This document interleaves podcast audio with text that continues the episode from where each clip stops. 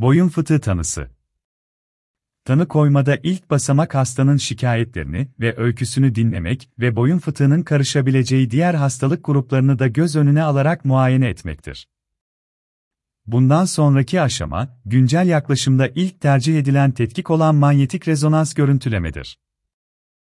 Bazı durumlarda özellikle yaşlı hastalarda omurlarda ve veya omurlar arası bölgede kireçlenmeyi daha iyi saptayabilmek için bilgisayarlı tomografi ve direkt grafi, röntgen, çekimi gerekir. Ayrıca boyun fıtığının sinir üzerindeki hasarını ortaya koymak için EMG tetkiki yapılabilir.